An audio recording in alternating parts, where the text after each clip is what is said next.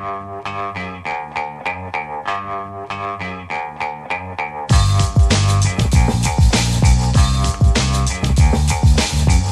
Lehrer on WNYC. Last week on the show, we did a Black History Month segment appropriate for this presidential election year. We looked back on the first campaign of an African American for the nomination for president from a major U.S. political party. It was Shirley Chisholm's campaign for the Democratic nomination in 1972.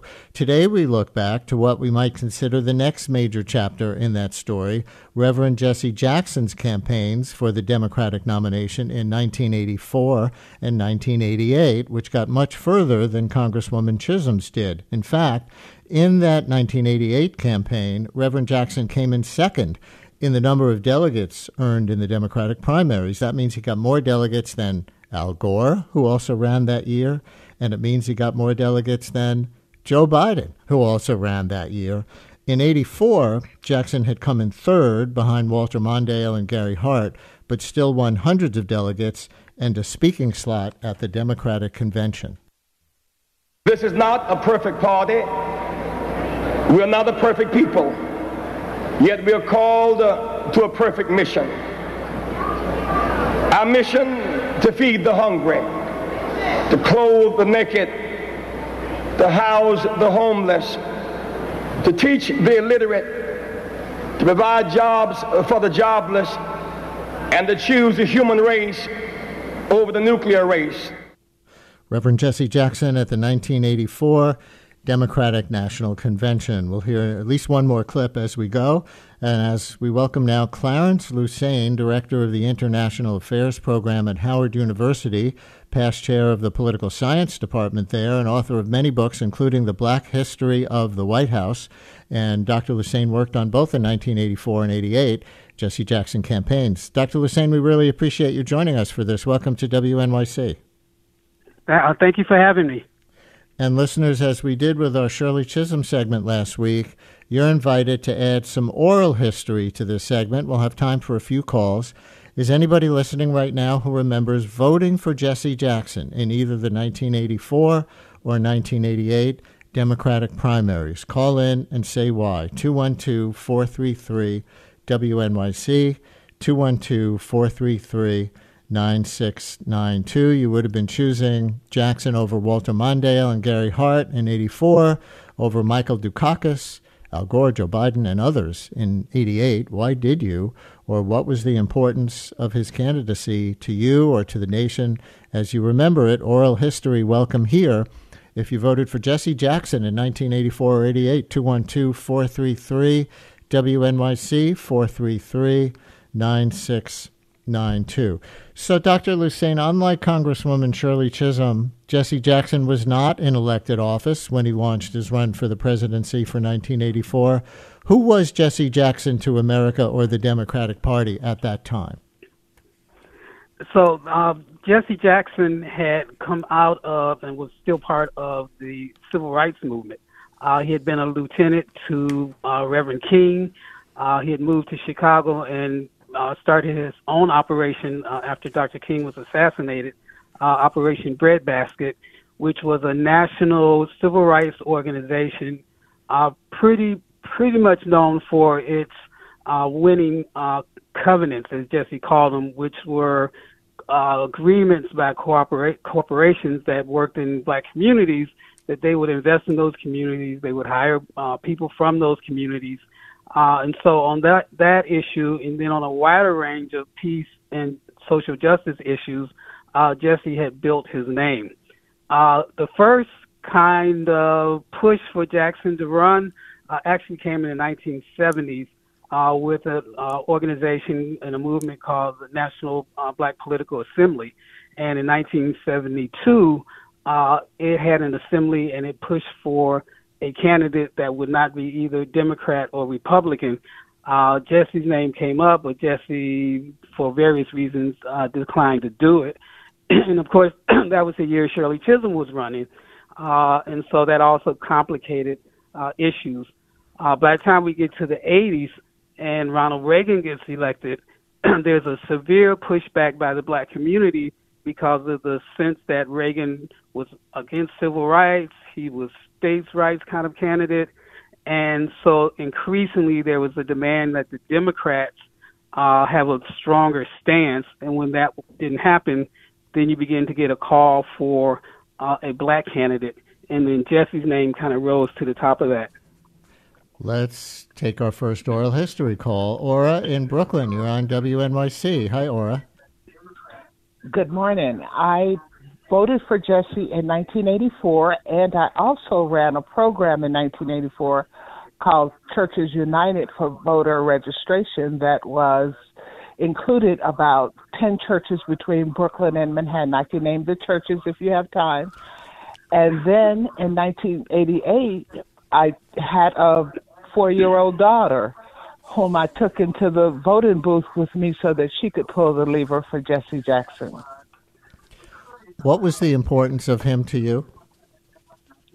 The importance was that as an African American and someone who was at the up at the end of the civil rights movement was to continue the struggle that my my, my parents and ancestors had begun to gain equal rights in this country and the right to vote. I had a mother who had to pay poll taxes in Montgomery um, in order to register to vote. So voting has always been high on our priority list as a family. Thank you, Aura. Thank you very much. More oral history. Rachel in Middlebury, Connecticut. You're on WNYC. Hi, Rachel. Thanks for having me. I just want to share a memory that I had when I was 21 and I was living in San Francisco with, in a house with a bunch of my friends, and we were so excited to support Jesse Jackson. We went to downtown San Francisco and heard him speak, and we were just crying with joy and hope. Hope for what? Can you put it into words in the context of that Well- year, 84? It just was a time, it felt like a time of great change and great looking forward to things being better. I mean, we lived in Oakland, and it just was rough for a lot of people, and we wanted there to be services and um, I Progress. lost my train of thought. And- we and just, hope. We wanted we wanted there to be, you know, people to not be homeless. We wanted people to have Yes. equal opportunities. We wanted people to have be empowered. We wanted people to have jobs. We wanted to stop wars. We wanted, you know, it just it just felt like it could happen. Rachel, thank you so much. And I think that kind of sets up this other clip we have of Reverend Jackson from his 1984 convention speech saying who he believed he was representing. My constituency is the desperate, the damned, the disinherited, the disrespected, and the despised. They are restless and seek relief. They have voted in record numbers. They have invested the faith, hope, and trust that they have in us. The Democratic Party must send them a signal that we care. I pledge my best not to let them down. Reverend Jesse Jackson in his 1984 Democratic Convention speech. Dr. Lusane, we also have to acknowledge when we talk about 84 the controversy, which was very much an issue here in New York, when Jackson got caught referring to New York as Town because there were so many Jews in the city. He apologized for what he called a thoughtless remark that was wrong, but wasn't intended to be mean or bigoted. He said some Jewish leaders and voted, voters accepted the apology in the context of a long working relationship, some did not.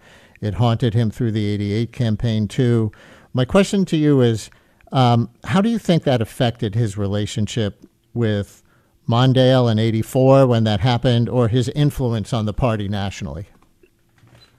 So uh, Jackson admitted, as you as you indicated, uh, that it was a mistake, uh, and uh, he, as you said, he apologized for it. Uh, but I think the broader context is that, uh, as your callers indicated, is that Jackson was trying to build a broad coalition because it was felt that the Democratic Party at the time was pretty much focused on, you know, it had a very narrow focus And so Jackson, uh, which had been uh, unexpected for a black candidate, uh, there was a sense that he would just only focus on issues related to civil rights. But he talked about the environment. He talked about workers' rights. He talked about a coalition that not only would include black people, but Native Americans, Latinos, Jews, Arab Americans, kind of across the board. So uh, even though that was, you know, as as happened in campaigns, candidates will often say something that's really wrong. Uh, but Jackson, you know, b- tried to balance that uh, with both his experience in terms of leading up to that, as well as uh, in the platform that he put forth, both in '84 and '88. And uh, like your call, I actually lived in Oakland uh, in '83 and '84, so I was out there for the convention. Uh, and it was very much as the speaker said that there was a hope that because Jackson was targeting issues that the candidates generally did not, uh, that you know, there was a, a way in which the Democratic Party could become more progressive. More oral history. Jonathan in Sunset Park. You're on WNYC. Hi, Jonathan. Hello. Sorry, just eating my breakfast. Um, yeah, I uh, I am. Uh, I was a student at uh, Columbia in 1984, and I was uh, working on um, like voter, voter registration, and mostly we would go out into Harlem and try to register people. And um, it was just it was a good experience. Just people were just very excited about you know the chance of uh, to be able to vote for Jesse Jackson. And a lot of them had not voted like since you know JFK or something. So um, I did that, and then in 1988, I was living in San Francisco, and I was volunteering on the camp, the Jackson campaign, and um, it was I mean it was great experience because being in this room with all these people, it was you know, the Jews for Jackson and the Arabs for Jackson were, you know, right there with each other and, you know, Latino, the Asians and gay people and all of this. It, it, you know, I think that was really what he was so much about was like trying to bring people together, you know, and reaching out to all these different communities. Um, and as far as that thing about the Hymie town, I, there was, I remember at one point there was a woman who called into the campaign and she was not Jewish, but she had Jewish friends and she was concerned about this. And, you know, and I got on the phone and was talking to her and telling her like, you know, that was, you know, that was something that was unfortunate, you know, but, you know, people sometimes say things that are, you know, you know, not proper, not correct, no, we don't like. But you have to look at the big picture of what was he talking about. You know, he was talking about every, you know, including people. Um, and uh, I, I just remember it as the, being this great experience of just working together with this very diverse group of people who are all focused on this guy. And um, Jonathan, th- and, thank, thank yeah. you, thank you very much. Mm-hmm. Enjoy the rest of your breakfast. Um, and so, Dr. Lusane, in '88, Jackson came in a strong second in delegates, around 30 percent of delegates to around 40% for the nominee, Massachusetts Governor Michael Dukakis. What changed between 84 and 88 that Jackson got about 700 more delegates, had so much more success? So that's a really important question. So the 84 campaign, 84 campaign really was grassroots uh, generated. Uh, the year before, in 1983, at the 20th anniversary of the March on Washington, the March in 63, where King delivered his I Have a Dream speech, there was a big commemoration. But it was also a call to uh, to organize and to mobilize. And the major one of the major themes that came from that um, that uh, event was Run Jesse Run. So there was a ground up pressure because most of the black leadership at the time in 83 and 84 civil rights leadership, black elected officials were all backing Mondale or some other Democrat. They saw Jesse as kind of an upstart. But Jesse had support from black churches, he had support from black community organizations. Uh, so that changed in 88. When Jesse ran in 88, virtually the entire black leadership, from the Congressional Black Caucus members to black mayors to uh, black civil rights leaders, all backed Jackson uh, in that period. So he had a very different kind of uh, energy in 1988. He had the grassroots as well as uh, what some would call the rooftops uh, behind him. And so he won 11 states, uh, which was virtually kind of unheard of, uh, 7 million votes. uh, and so he had a major impact on uh, the convention and on the platform uh, in that year. So it was a very, you know, different kind of environment uh, in '88. Clarence Lusane, director of the International Affairs Program at Howard University, past chair of the Political Science Department there, and author of many books, including The Black History of the White House. And Dr. Lusane worked on both the 84 and 88 Jesse Jackson campaigns.